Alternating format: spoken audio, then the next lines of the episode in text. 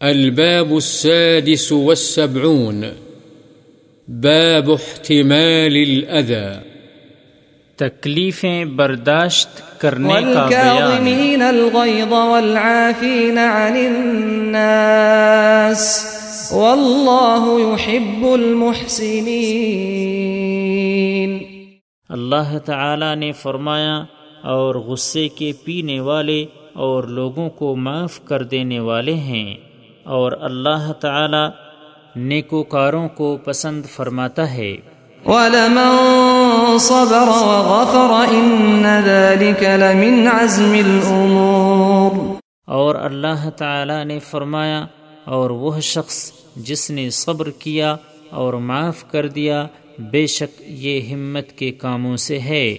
وعن أبي هريرة رضي الله وعن عنه ابی حریرة رضی أن رجلا قال يا رسول الله الله إن لي قرابة أصلهم ويقطعوني وأحسن إليهم ويسيئون إلي وأحلم عنهم ويجهلون علي.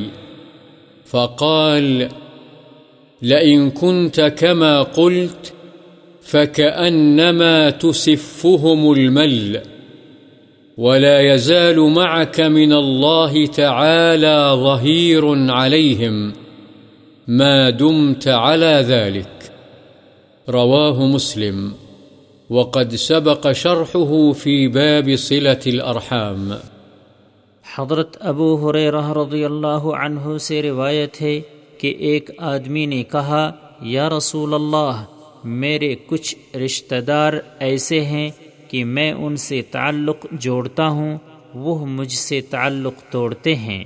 میں ان سے حسن سلوک کرتا ہوں، وہ میرے ساتھ بدسلوکی کرتے ہیں۔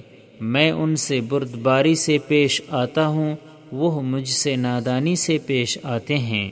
تو آپ نے ارشاد فرمایا، اگر تو ایسا ہی ہے جیسا کہ تو نے بیان کیا ہے، تو گویا تو ان کے منہ میں گرم راکھ ڈال رہا ہے اور جب تک تو ایسا کرتا رہے گا، اللہ تعالی کی طرف سے تیرے ساتھ ایک مددگار رہے گا۔